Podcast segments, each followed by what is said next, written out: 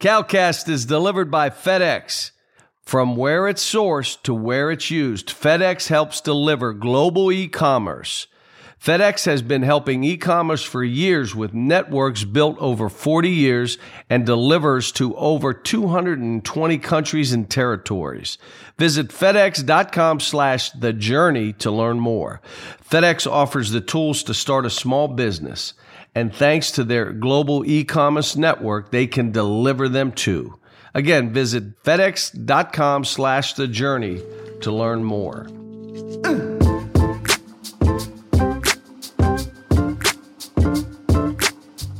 Today's guest, Stephen A. Smith. What I love about Stephen A. He's going to tell you the truth. He's going to tell you what he believes. He's going to give you his position and his opinion, but it's going to be well thought out. It's going to be researched. He's going to tell you exactly why he feels the way he feels, whether you agree, whether you don't agree. Now, sometimes he says it loudly and screaming when he says it, but he's like a coach. I just want to know what he's saying. Always from the heart. Cares? Yeah, he cares. Is he prideful? He's prideful in the fact that he knows where he came from and he doesn't forget where he, he's come from. And he doesn't forget that walk along the way where he started, where he was a volunteer intern and did it in different places and was willing to do whatever he had to to climb. And then when he got in there, get promoted from one thing to the other. And then read the tea leaves, knowing the paper business is going south, man. I got to position myself to be able to do more and he's done that. One of the best at what he does moves the needle. Stephen A. Smith.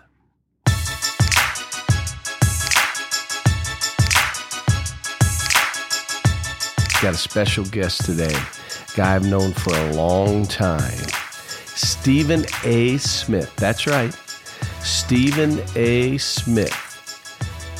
This Coach, guy. What, what, you you look here. I got to say this before you cut in, which I knew you would. Am I more polarizing than you? That's my first question out of the gate. They tell me I'm polarizing. I'm like, why am I polarizing? I said, what about Stephen? Well, I would say, I would say no, but only because you're not on the air as much as I am. Because you got a real job. You're actually coaching. That's all. Well, that's all. Where, where? All right, we we got to say this. Um, you grew up with four older sisters and a younger brother. Um, no, an older brother. Older brother. I'm the youngest of six. You're the baby. You're I'm the, the baby. You're the mama's boy. You Yes, I oh, am. Oh my gosh. All right, so so look, look, you're not just you're not just opinionated. You're you're you're you go through stuff and you study stuff and then you get your opinion and that's your opinion.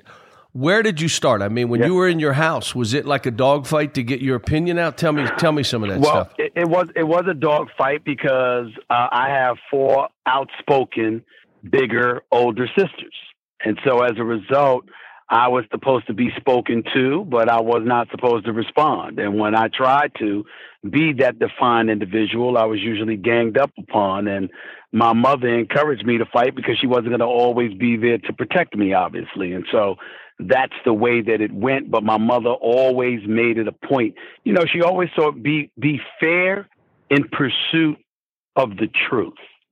And in the process, get to know people. And the reason why those elements were so important in my life is because when I decided to get into journalism, as you well know from your days of coaching at UMass, when we first met and I was covering Temple and what have you, you know, no matter what anybody said about Coach Cal or Bruiser Flint, who's a buddy of mine, or the list goes on and on, my attitude is okay, you got access. What excuse do you have for not doing your homework, putting forth your due diligence, and getting to know them as people so you not just know what they do, but you know what they stand for. The greater you understand that, the greater understanding you have of them. Therefore, when you stand in judgment, even if it's just of their actions as opposed to who they are, you have some foundation upon which to stand because you reached out and you made a concerted effort to get to know people, which was something that was encouraged uh, by me to my mother from a very, very early age. All right. So tell me about your father. Tell me, tell me the impact. You know, because usually for all of us, you get one thing from mom, and dad gives you another mm-hmm. thing, and you walk. And we've been blessed that way. So tell me, tell me your dad. My father was about discipline. Uh, my father and I did not have the greatest relationship in the world, but he's been married to my mother for 60 years.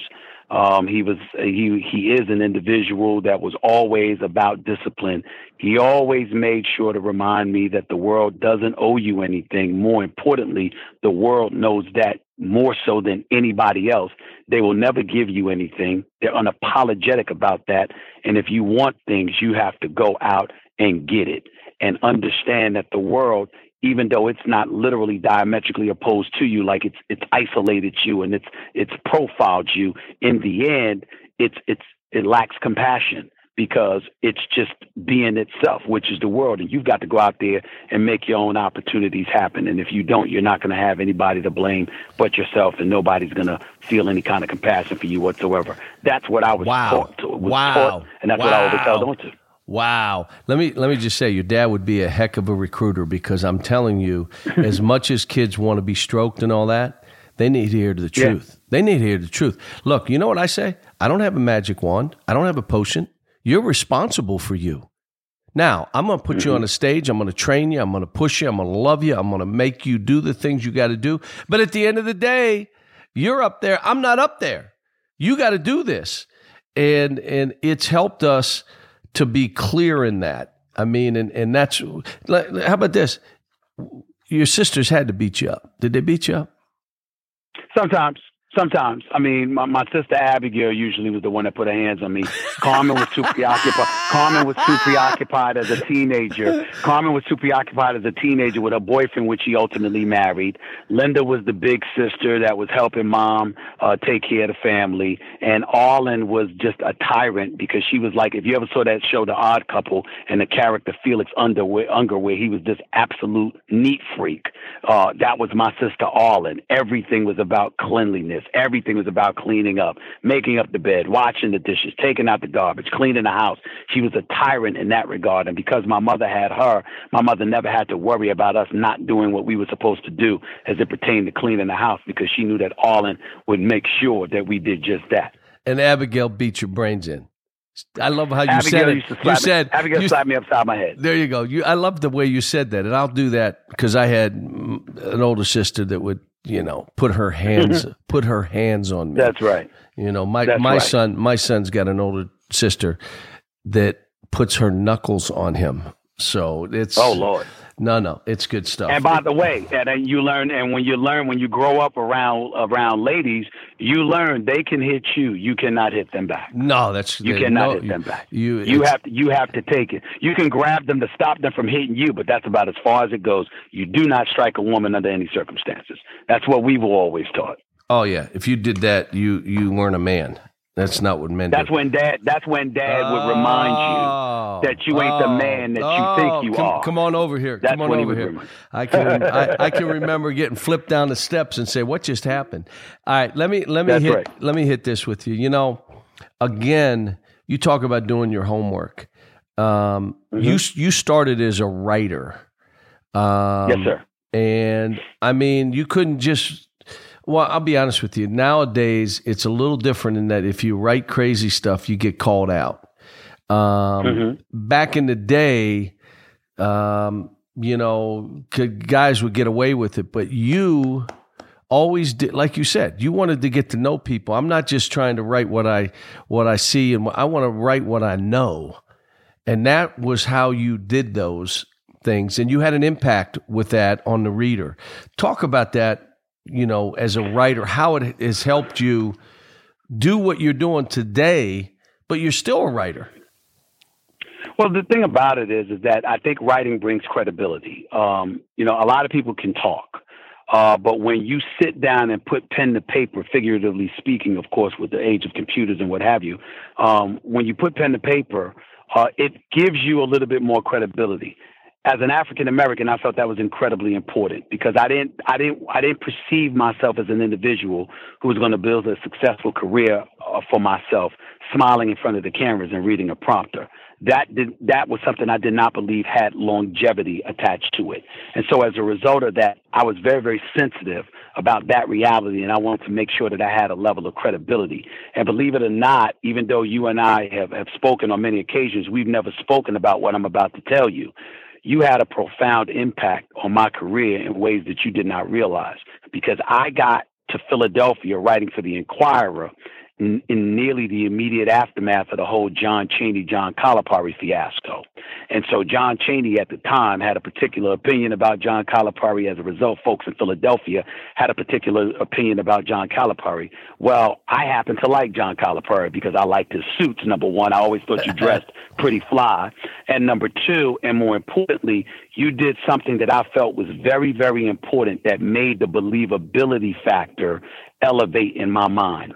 No matter what it was you did, you always had an explanation and you never you never hid from the responsibility of explaining your position. It didn't matter whether we agree or disagreed with you. You had a point of view that you were willing to express and did not go into hiding. As somebody in the field of journalism, that was something that was very important to me because when my antennas go up is when PR folks, sports information directors, media relations departments, and others are speaking for grown individuals more than capable of speaking for themselves. And that was something that you were never prone to doing. So as a result, when I started talking to uh, talking about you, eventually I met you and I started talking to you, and you never hesitated to talk to me. And you always gave me a healthy perspective, which I took back to Philadelphia. And to take positive opinions back to Philadelphia about you at that particular time Whoa, did not necessarily no. ingratiate me to the Philadelphia audience. But they soon learned I didn't give a damn. I cared about what what what brought me closest to the truth and as a result, people got to know me for being that individual. And that's ultimately what shaped my career. Somebody that strives to be honest, that strives to be accurate. Most of the time you succeed, sometimes you may not. But no one has ever questioned my integrity or my fairness about people that I cover because that's first and foremost in my heart always striving to be as fair as I possibly can be. And John Calipari had a lot to do well, with helping me establish that about myself. Well, I, you know, I appreciate that, and and and and sometimes you and I speaking our mind and and and the truth as yeah. we see it, and and and it's well thought out. We do get in trouble sometimes, and you know what though? Yeah, we sleep good at night you know I'm, I'm feeling you know I, I, sleep good at night let me let me let me shift for you um, yeah you uh, you were a pretty good player uh, in your own right, and and you went to Winston Salem State to play for one of the great coaches, Hall of Fame coaches, one of the best to ever coach. Uh, got hurt and all that, and you had to move. But talk about Clarence Gaines a little bit for for for those that don't know Clarence Big House Gaines. You don't understand the impact one that he had on the profession of coaching basketball and of coaches, whether it be John Thompson, all these guys. Clarence Gaines was huge in our profession. Uh, well, he had a lot to do with integrating the sport of basketball. On a personal level, he was a father figure to me because even though my mom and dad have been married for many years, it's not something that I talk about because my mother never wants me to but I've never really had a close relationship uh, with my father uh, for for reasons I'll never publicize out of respect to my mother. But the thing about it is, is that Coach Gaines uh, was always a father figure to me. He was somebody that instilled uh, not just a level, uh, the discipline level. My father definitely succeeded in that regard, but Coach Gaines instilled a, a strong level of belief in myself uh, making me recognize that not only would I have to work for everything, but if indeed I did work, I would achieve it. He wasn't one of those people that lean towards you're black, So as a result, you'll never get a fair chance. And as a result, don't bother striving to succeed because you're going to come up short. Coach Gaines never believed that. His mentality was you keep working and you keep working and you keep grinding uh, because that is life and everybody has its pitfalls. Don't expect people to feel sorry for you and don't feel sorry for yourself. Keep going after it. Um, but he used to sit there and the most profound thing he would do for me, coach, is what I'm sure you do for a lot of your players. Most of the time, I'm talking about four to five days a week, easy. I was in his office an hour a day and we were never talking about basketball. It was always about life. It was about career aspirations. It was about current events. It was about politics. It was about a lot of different things. And he would talk to me about, you know, being the rebel that I was. He said, that may work for you in some ways, well, what you going to do when it works against you? Because inevitably it will. How are you preparing yourself for that? He would talk to me about all of those things. He wow. would talk to me about the great John McClendon, John McClendon, who would, um, who with along with him helped, uh, you know, integrate the sport of college basketball and beyond. He would talk about those experiences that they endured, and he reminded us that no matter what we're going through, it's nothing compared to what they went through. So if they didn't have an excuse, for not succeeding. Why the hell should the rest of us? And that was his mentality. And he embraced black. He embraced white. He embraced anybody who was fair minded and was about putting in the work. He didn't give a damn what your ethnicity was. And those are the kind of things that translated to me. He always let me know you can speak your mind. As a black person, you could even speak about the community and what ails you, but never shortchange folks who are fair and fair minded and about speaking the truth, no matter who they are, because they're all just as much of contributors to society as you aspire to be. And when you combine all of that with the great Dean Smith, the Dick McGuires of the world, the Billy Packers of the world, and others, just mentioning the fact that I played for Coach Gaines has opened so many doors for me because he was so profoundly respected that because they knew he had chosen me as one of his players, they knew there was something that had to be special about me. And they opened their hearts to conversations with me, to advice and counsel and things of that nature that I've taken with me the rest of my life.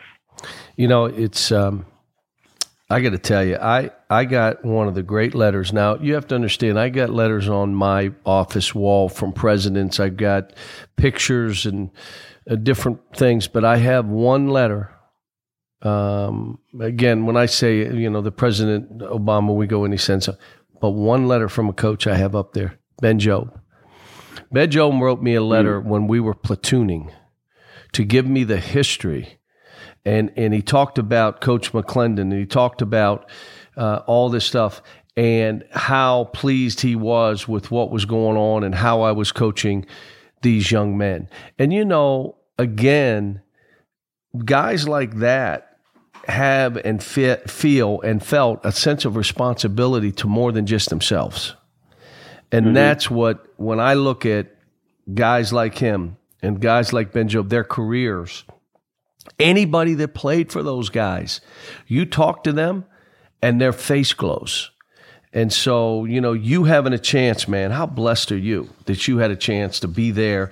Hey, you get hurt, but it wasn't that. It's you still, I can feel in your voice and, you had a chance to sit and talk and spend time and start, you know, all of us at that age, Stephen A., we really don't know who we are or what we're going to be or how, and someone's got to steer you in a yeah. way. And, and you are blessed, boy, blessed. I, I, I tell you, one of the things listening to you, Coach, what what I, I, I would be remiss in neglecting to mention that I got from Coach Gaines if there's one thing to peel out in terms of how he's benefited my life, one of the things I pride myself in saying is that I might be on TV every day, forced by virtue of my profession to judge what you do. That is entirely different than judging who you are. And Coach Gaines made it a point to emphasize and embed that in my brain and teach me that over and over and over again. Because when you're young, you know, no disrespect to youngsters, but when you're young, you're dumb. And what that means is you just don't have the wisdom of experience and counsel compared to what you're going to have when you're older. And so when you had Coach Gaines looking at me as a college athlete who had his knee cracked in half, you know, and all of this other stuff that that that derailed my career, the lessons that he was teaching me was he told everybody. He said because this boy wants to be somebody and he's going to pull it off, and I want to make sure he knows. And so it's carried me along the way. When I think about you know, Coach Cal comes on the show whenever I call him, which is why I had to be on here today. Couldn't say no to you. I think about Coach K. I think about, you know, all of these coaches, the Chaneys of the world and, and John Thompson's of the world and so many others that I can pick up the phone and just call them and have a conversation.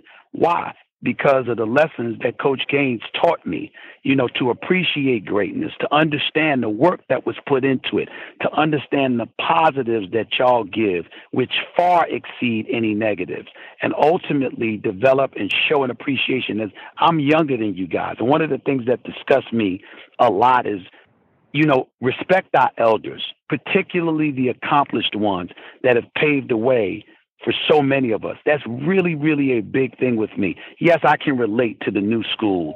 I'm I'm one of them and I get that. But I have an old school mentality because it was right. We can adapt, we can adjust to the modern times and whatever, but it can't be at the expense of appreciating those who paved the way for these youngsters to get away with being exactly who they are. And that's something that I hold near and dear to my soul to make sure that the old school guys that have done it always understand that as long as I'm breathing and I'm making noise in this business, I will never allow a younger generation of folks to forget those who have done things for them to enable them to be where they are, who they are, and what they are. Let's take a quick time out. If you run or work for a business, you need to listen up. I've written books that show the parallels that exist between coaching talent on the basketball court and in business. As a leader, you can't win without great people. And to be successful, you want the very best people on your team and not on your competition's team. The key is finding the best candidates when you're hiring. And what's the best way for your business to find the best candidates? ZipRecruiter. ZipRecruiter already has 9 million resumes that you can easily search through in their database. You can find the top candidates in any city or industry nationwide. And with ziprecruiter.com, you can post your job to more than 200 job sites with a single click. And yes, that will include social media networks like Facebook and Twitter too. No more wasting time sifting through tons of emails or voicemails from subpar candidates. ZipRecruiter makes it easy to quickly screen candidates, rate them, and hire the right person fast. And right now, my listeners can post jobs on ZipRecruiter for free by going to ziprecruiter.com slash coach cal. See why more than 1 million businesses have used ZipRecruiter and why you should too. That's ziprecruiter.com slash Coach Cal. One more time to try it for free, go to ziprecruiter.com slash Coach Cal. So here's something Ellen and I love about Blue Apron. We can go online and choose meals for upcoming weeks from their incredible selections. Blue Apron lets you customize your recipes and select the delivery option of your choice. And get this there's no weekly commitment. You only get deliveries when you want them. If you're going on vacation or out of town, you can easily choose to skip that week's meals. Here are some of the great meals coming up in May that you could be enjoying, just like me and Ellen. Beef teriyaki stir fry with sugar snap peas and lime rice. How about three cheese baby broccoli stromboli with tomato and oregano dipping sauce? And Blue Apron delivers perfectly portioned amounts of an ingredients for each recipe. That means no food waste, no more wasting time and money at the grocery store buying full jars of ingredients for a single recipe. It's no wonder they are the number one fresh ingredient and recipe delivery service in the country. Check out this week's menu and get your first three meals free with free shipping by going on blueapron.com slash coach. You will love how good it feels and tastes to create incredible home cooked meals with Blue Apron. So don't wait. That's blueapron.com slash coach. Blue Apron, a better way to cook. All right, so we're going to shift this. I'm going to throw the name John Saunders. I cried when I heard he passed. I mean, what kind of, what kind of I mean, l- let's just say this: that smile was he the kindest person you ever met? Would would he uh, he would it, give out beyond that? I mean, he would give. He was a giver. He was. I mean, tell the impact that John Saunders had on you.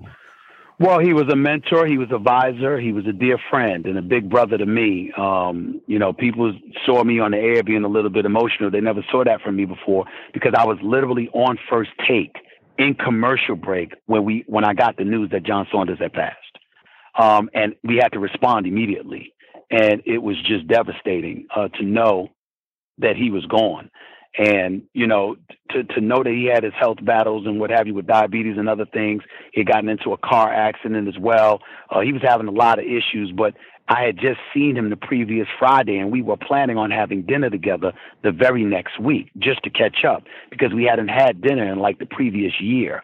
And um, he was always somebody that has been there for me throughout my career, always there to give advice and counsel and counsel, um, and always had my back. Uh, he was an individual that that you know would never hesitate to help all of us. He got along with everybody, uh, white, black, etc but he was unapologetically black as it pertained to the plight of African Americans coming up in this business. Yeah. Making sure that you yep. making sure you did the work and you deserved what you wanted to be recognized for. But at the same time, if you put in that work and you were worthy and you deserved it, he wanted you to have it. He was never threatened by you. He never worried about what kind of impact you would have because he was very self assured. He knew there would always be a place for him. And he was absolutely right because he had been in the industry in excess of 30 years. He had been outstanding for the ESPN ABC family. Um, and it's still a devastating loss that we'll never get over him nor Stuart Scott. You know, what what I say with because there there've got to be a lot of millennials listening to this that would love to get into broadcasting and and and what the only thing that disappoints me now with guys, they think the most outlandish thing I can say that I'm going to do this, that, and the other versus a John Saunders. That if John Saunders had an opinion of me, and I'll be honest with you, you too, I know it's not personal. It's your opinion. Mm-hmm. You have a right to an right. opinion, and so does he. I'm fine. Right. Now, if a guy is an agenda driven, uh, working for another coach, trying to to to create a narrative, and then sometimes create a narrative for their whole career to move their career. I don't deal with those people. Don't care what they say because I get it. Guys like John Saunders didn't. They would never have done that. That to them was not professional. Professionals, you have an opinion. That to me, you have yeah. a right to an opinion, but people respect your opinion because they know there's no agenda behind this. There's no negative feelings. It's just it's how I feel. And you right. have a right to that and he was always that way. Well, listen, he was always that way uh, because he came up old school, and to some degree, I did. Uh, there's a very, very famous actor in Hollywood who I'm friends with. I won't rem- I won't mention his name because I don't want to put him on Front Street like that. But he said something to me, for example, about bloggers. He said bloggers can't approach him. And I said, why not? He said, they didn't put in the work.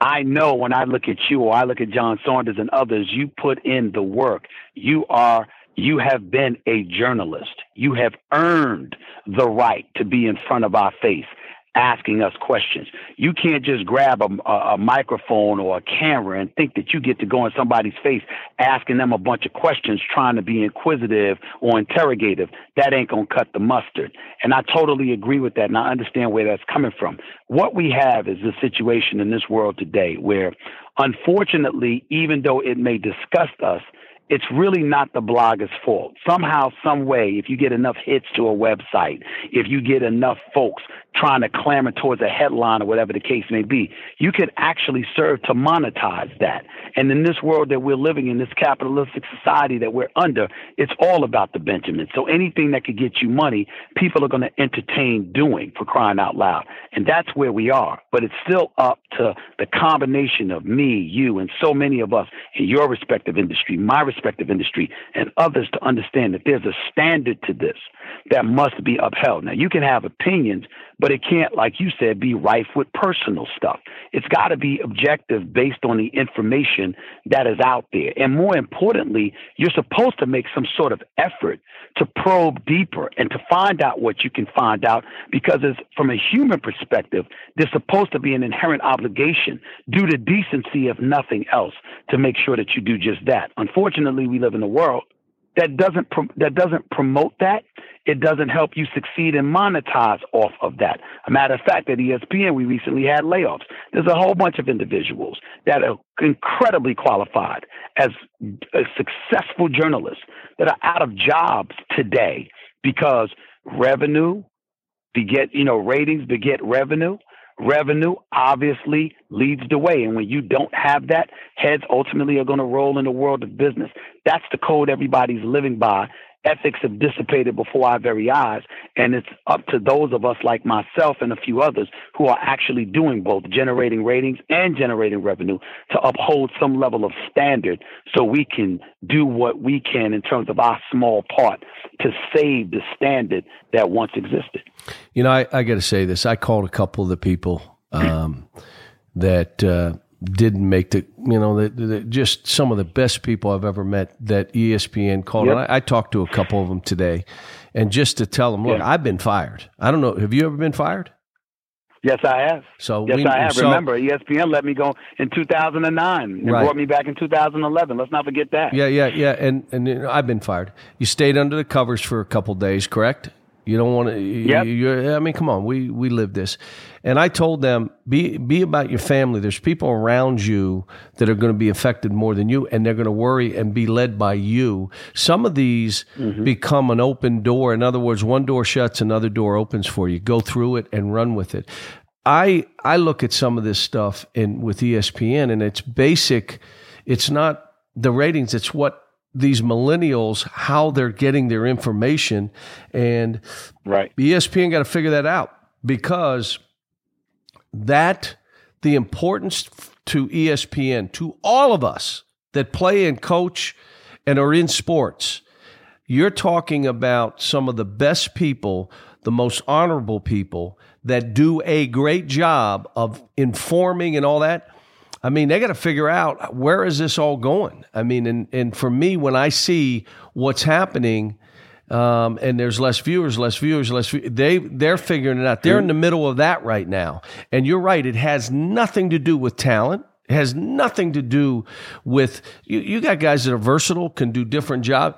It's like okay, we we've got to we've got to step back here and get this right as we try to step forward. So my, you know, I'm, I'm feeling for those guys. I've been fired. I know what it feels like. Um, you know, some of the even if I I'm not fond of some of the guys, I feel for them because I've had to live that, and well, I would want no one to go through what I had to go through.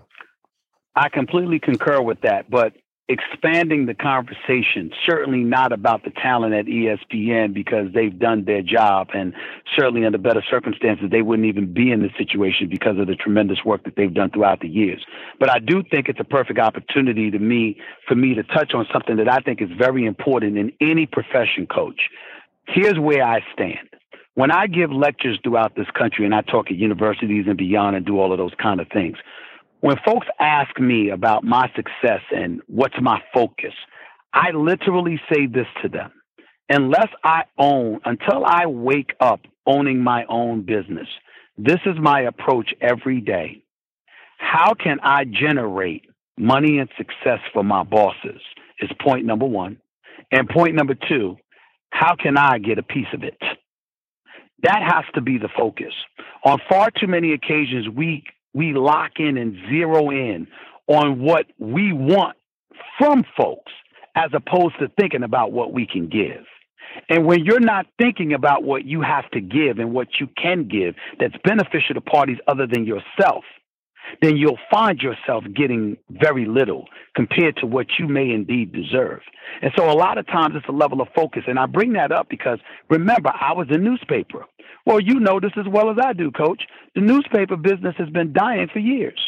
That's why I transitioned into television. When I would make television appearances and they wouldn't pay me, I would tell them all I want. At the time, it was a VHS copy. It wasn't DVDs. I said, "Can you get, make a VHS copy?" And what I did was I compiled a bunch of them. Why? Because I turned that into a portfolio.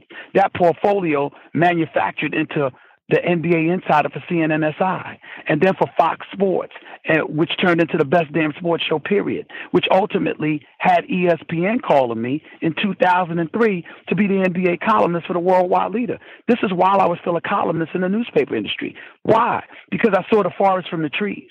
I saw that the internet was coming of age and that you could write news and what once resonated profoundly for days upon days at a time because this particular paper broke the news, now everyone would claim it as their own inside of two minutes because of the advent of social media, which means that if you're in the news business, you're not needed as much unless you're a personality because you can get the news from anybody, but you can't get the personality everywhere.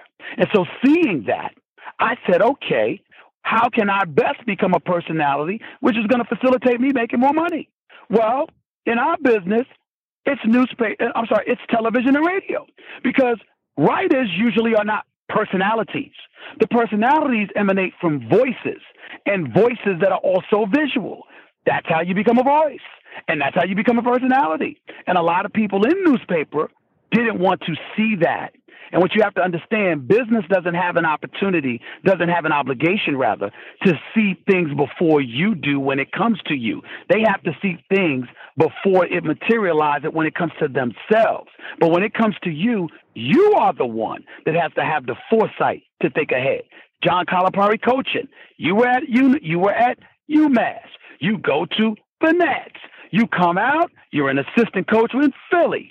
You take the Memphis job that materializes into Kentucky. You were happy at Memphis. You didn't have miserable times at UMass.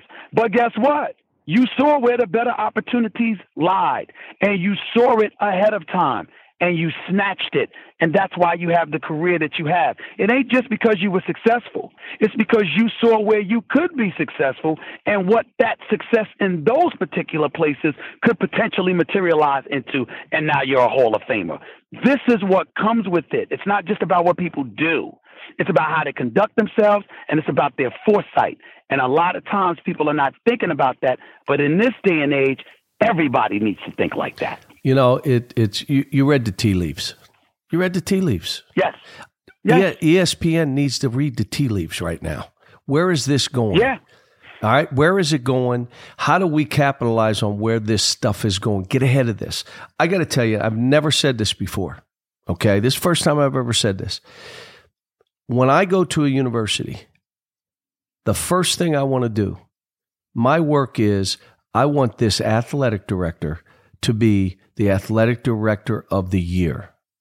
So when I had Bob Marcum at UMass, he finished second in the AD of the year. RC Johnson when I was at Memphis. All I wanted, I want these guys to get extensions, pay raises, and I want them to become AD of the year in the country. Mitch Barnhart here. That's my first thing. You know what the second thing is? I'm really into everywhere I've been let me see applications. Where are applications? Are they up? Where is enrollment? What about test scores on our campus? What about the student body? Do we hit every state? How many countries? How, I mean, I think adding value to my boss and to this campus translates into value for me. Now, my whole thing is if I can work for everybody else, it's amazing what'll happen for me. I've shifted a little bit, as you know, and it happened in 2010 when five guys went in the first round. I said, wait a minute, what, what, what just happened? And now it becomes, I'm about these kids and their families making it. And if they leave, I'm going to be fine. I'm not going to worry about me. We may have, are you ready? Nine players leave from this team I'm just coaching nine. You ready for this? Where are we? Where are we mm. ranked right now? Where are people ranking it? I'm telling you, I'm losing nine guys. We don't have 22 guys on scholarship. We have 12. So tell me, they have us ranked one, two, or three in the country. I don't even have a team. And you know what? We'll go into next year as the youngest team in the country based on the fact that kids have an opportunity to leave, and I'm good with that. Well, Coach, here's what I think. Here's what I think you're missing, and I'm going to tell the audience this about you because we go back. What is it now? Almost 25 years. This is what the audience doesn't realize about you. You're like me. You're like a lot of people in this sense. You don't do betrayal. You ain't playing that game. You know, you're not going to wake up one day and get blindsided and backstabbed by people you've trusted and tolerate that. That's fair. But the key thing about you is that you can say anything you want to John Calipari. You can even say it publicly. Just pick up the phone and call him or tell him to his face first. Because he can take it. Now, he might argue with you if he disagrees with you. And if he agrees with you, he'll say so. But what you're not going to do is personalize it when somebody's professional and decent about how they come at you. The reason why that reality resonates so much is because whether it's in coaching, whether it's in the media, whether it's in corporate America, everyone, so many, I should say everyone, but so many people seem to have a real, real issue with hearing truth if they don't like it. And that's contributed to how we've devolved as a society because we can't seem to take it. I can take it. You can take it. We can also speak up for ourselves on our behalf, and we don't sit around worrying about the ramifications of something that may be true. We'll just deal with it. Not many people, not many people are like that. And that is a big problem, coach. It just is. You know what makes a hot Papa John's pizza made with fresh, high quality ingredients taste even better? Getting it for 40% off. With Papa John's Papa Slam promotion, every time a Major League Baseball player hits a grand slam, you get 40% off the regular menu price of your favorite pizza the next day by entering the code Papa Slam at papajohns.com or Papa John's app on your mobile device. Think it doesn't happen often? You're wrong. Follow Papa John's on Twitter and you'll know when that Papa Slam has been hit so you can save 40% on your pizza the next day. And don't forget, it's happening all season long from the official pizza of Major League Baseball, Papa John's. But a Grand Slam isn't the only way to save on those Papa John's pizzas. You can use my special code, Coach Cal, every day of the week and save 25% off the regular menu price on everything, including great sides like cheese sticks or wings to go along with your pizza. Again, you can enjoy a great deal from our friends at Papa John's by going to papajohns.com or right on your device with the Papa John's app. Better ingredients, better pizza. Papa John's. All right, let me say this. You know, there are a lot of people that don't like me. But there are a lot of people that I don't like too. I don't know if I told you that. So I'm okay yeah, with both, that. Well, you know I know. Uh, yeah, okay. You know I know that. So so here's my my new thing when when someone starts and they're like, you know, you're this and you're that, you're this. Um, my new one is I agree. Can we move on? Like I agree. I gotta try that one. I, I gotta try that one. I agree. You're no, you this okay. I agree with you. Can we move on now? And you know, th- this life that we live as we get older it becomes, I love how you reflect back on the people along the way because as we're rolling early, we're trying to survive. Stephen A., we're trying to survive. There's no basement to go back to. There's no dad's business and mom and, and I can go back and work in the family. What? This becomes about we got to make it and we got this. But eventually you get to the point of, all right, now, what's really important? What what what moves me? What makes me what makes me wake up every day? Do you honestly think and you know me? I said to somebody, I don't know how many wins I have, but I know how many players are in the NBA that I coached. What right. what moves me? Look, I want to win. Look, here, here's the funny thing. I got to say this. Cal doesn't care about winning. He only care. He doesn't care about this and this. He only cares about getting kids to the NBA. If you pin that on me, I'd probably say that's that's you can say that, and I wouldn't be all upset. But it's not true. It is. We've won more games in eight years than any program. We've been to more regional finals than any program. We've been to more Final Fours than any program. We've been to two national championship games. We won one. We've won the SEC title, regular season, and in, in, in, tournament title ten times. I, I, you can say what you want, but it's not about winning for me here winning becomes how are these kids doing and how am I doing? And everybody, ah, you're just trying to recruit. Really? We've graduated 17 players in my eight years. These kids have lifetime scholarships. And you know what I'm telling them when I recruit? Your window is three to four years for this basketball. Your window for this academics well, is your life. Is your life. You're gonna have you're gonna have deal, it Coach. then. Here's the deal. Coach, this is not an insult, it's a compliment. You're a salesman, not just a coach. People hate you for that. My point is this what the hell are you supposed to be if you're trying to get people to come to your program? What you the problem is they look this is this is the problem that I don't think you realize at times, coach. They're looking at the finished product. Who wouldn't come to Kentucky? I'm sorry, when did John Calipari get to Kentucky? I thought that he was at Memphis before that. I thought that he was at UMass years before that.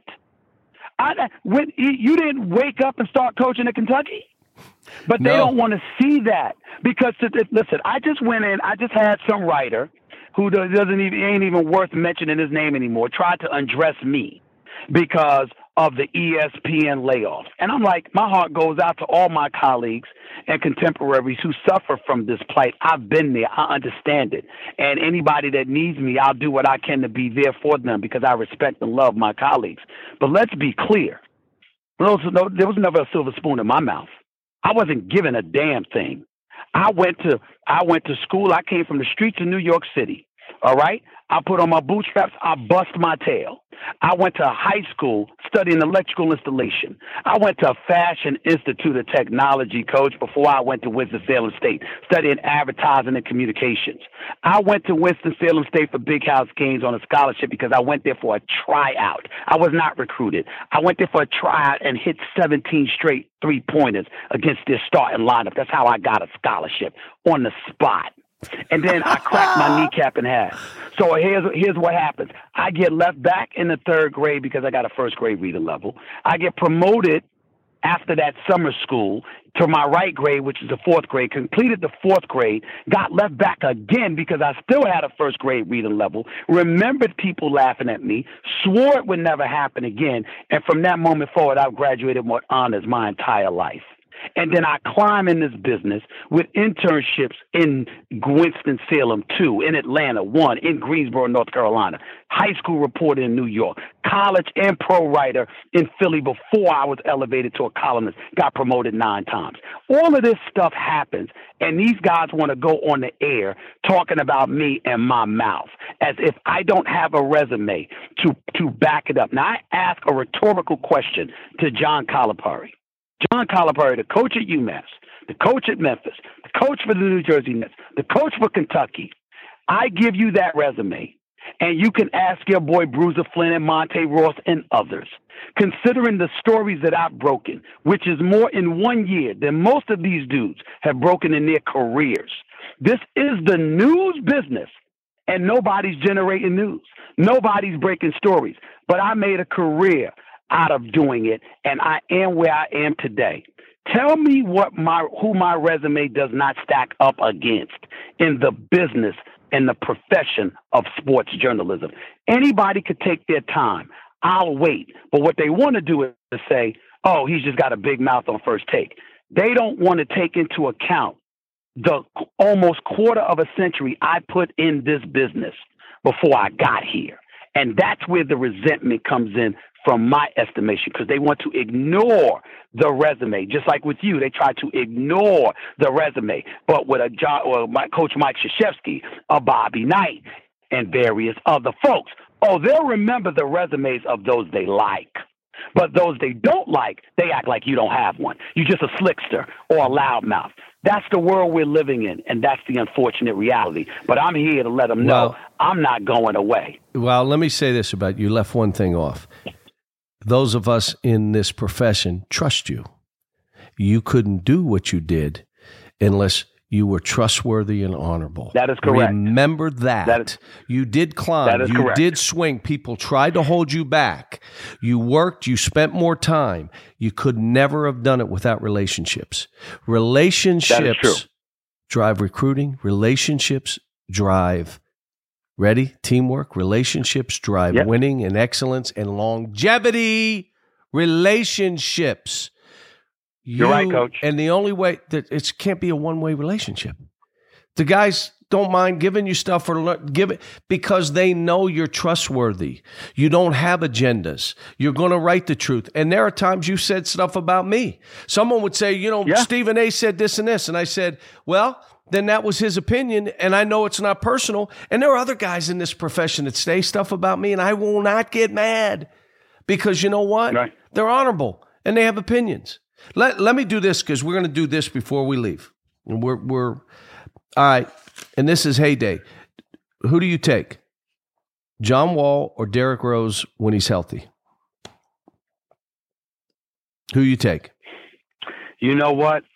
Tough one, right? Up until up until this year, I would have said Derrick Rose all day. Yeah.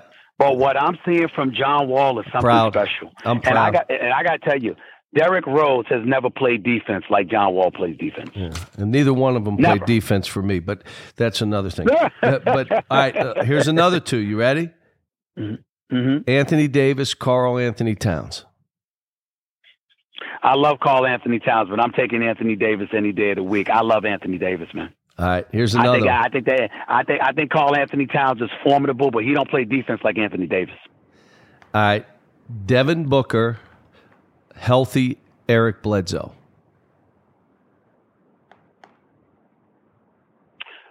Believe it or not, I'm going to tell you Eric Bledsoe.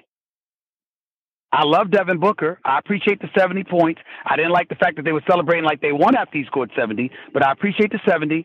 But let me tell you something. Eric Bledsoe Killer. is a beast A killer. when healthy, and I think I think he has. Devin Booker has more of a sweet stroke, and he's more reliable as a scorer. But what I love about Eric Bledsoe is I think he's a killer. All right, the only thing I'm going to tell see you. I don't see that in Booker yet. here for Karl Towns and Devin Booker, I probably got to ask you this question in five years and say when they were both in their prime, these guys, who would you take? Okay. Because they both of those two are still climbing. All right, I'm going to throw three names: LeBron, Michael, Kobe. How do we do this? How do we? Oh, it's easy for me. It's Go easy, ahead. It's easy Go ahead. for me. Go ahead. Um, MJ is number one. Six for six with six NBA Finals MVPs. That's a flawless record in championship competition where he never saw a game seven. That's why it's easy. When I think about LeBron, whatever he is now, and he deserves all the credit in the world, he had to grow into that. Michael Jordan, when he arrived on the championship scene, he was ready. LeBron was not. I hold that against him, plus four NBA Finals losses, even though two of them is not his fault. The other two are on him. Kobe, not only does he have those two finals losses, the blowout in five to the Detroit Pistons, and obviously annihilated by 39 points in the closeout game six against Boston in Boston in 2008. But what I also hold against Kobe is that even though it was not entirely his fault, he could have and should have done something to keep him and Shaq together. But he had individual goals that he wanted to accomplish, which are more than fair. But Kobe grew to be the wonderful person and teammate that he ended up being as a leader. He wasn't that way for a very, very long time. Michael Jordan does not have what Kobe and LeBron has on their resumes in terms of their struggles. That is the difference, along with his flawlessness in the championship competition. I'm giving it to Michael Jordan all day, every day. Okay, now I'm going to throw two things that I got to throw on the top of this with LeBron and Kobe. Yep. Michael Michael's advantage is he was in he was in North Carolina. Not only was he in North Carolina, he was an efficient. He wasn't going to shoot 35 balls. He needed to be a great teammate. He had to learn how to lead and be a servant leader, which if you Mm-hmm. remembered in Chicago, he gave up money so the team could stay together. You remember all that? He walked Yep, into yes, the I do. league. He walked into the league three years, maybe four years older than LeBron and Kobe. So the stuff you're saying to them, you're right. They went right out of high school. Think about that, and were thrown Well, into a man, into a man's world on teams Right, that's fair. the on teams that, they were expected to carry. You ready? Well, you're wrong. At well, well, 19. Well, well, Co- Coach Cal, Coach Cal, dare I say, I'm very, very sorry to break this to you, but you're wrong, and I'm going to tell you why you're wrong. I'm going to tell you why you're wrong. Okay. Number one, LeBron, in terms of his struggles in the final, when he was in the finals in 2011, he had already been in the league approaching his ninth year. That's number one. So don't give me the boy stuff out of high school. You had eight, nine years in the league. Damn it, you grew up by then. But that's number he did one. not have Number- the hold on. fo- hold on. He did not have the foundation to grow from that Michael had. Neither did Kobe. That's fair. That that's fair. But even Michael still needed to grow with Phil because even when he came in after playing for Dean Smith, he still had to go through years of struggle. And then Phil arrived there because he certainly wasn't hadn't arrived there when Doug Collins was still a coach in Chicago before Phil Jackson. So no, I'm not buying that. Then we have Kobe. And what we have is a situation in Kobe. Yeah, Kobe came out of high school, and all of that's true. But the struggles with Kobe came after he had three rings, not before. So if you haven't learned anything after winning three championships, that's a problem. And I can't let you off the hook on that. As much as I love me some Kobe Bryant, I can't let him off the hook with that particular instance. And last but not least, in the end, consider your question. You asked me who I'm taking and why. You didn't disagree Yeah, with my true. point. That's true. You just no, gave no. reasons as No, to why it was. I didn't. I didn't. I think Michael is is the best ever and may be the best ever and we may say it 20 years from now still the best ever. And and Yep. the crazy thing is um if he took a month to get in shape he could probably still play. That's what's scary you give it well He make could probably still average 20 a night. He could probably still average 20 a night. that's what's sick that's like that's He'd like when 10, he'd make 10 points a night. He'd make 10 points a night on free throws alone. you know, who was the baseball player that they said could, you know, these pitching these days, what could you do? And he said, you know, um, you know, well, I don't think I could, you know, I, I could hit probably, you know, 280 against these pitchers, but mm-hmm. and then he says, but I can't run real fast right now, so it would make it a little tougher for me to get to first base. So he's talking like, as I am this age, I could go 280, but you know, Right. this stuff. Listen, Stephen A., you know I appreciate you. You know how much I respect what you do. You know I respect what you've been through. Let me say this people start on third base, the pitcher balks, and they get home and think they hit a home run. That ain't you. You started outside the stadium, had to fight your way, maybe sneak your way, had to do it with nothing, had no money to pay for the ticket, got in, had to figure out how am I going to get in that dugout? Someone uh, you're you're the bat boy for a while. All of a sudden you're out there throwing and the guy looks at you and says, "Why aren't you on this team?" And all of a sudden you get up and you hit that home run. And now the people I respect the most, those are the people I respect because I know the struggles and and no one's helping you. Let, let me say this one. When I didn't have a dime, no one would give me a hamburger, a quarter, nothing. And when I have all the money I need, they try to give me stuff. Cars, clothes, any what, do- what do you need? And it's it's backwards, but that's the life we live and that's what this is about and I'm I'm telling you I'm proud to call you a friend. I know when you kill me it's fine because it ain't an agenda, it's your opinion. You keep doing your thing, man, and keep making a difference. Stephen A. Love you, coach. Love you. Appreciate everything, man. Thank All you so much. Bye-bye.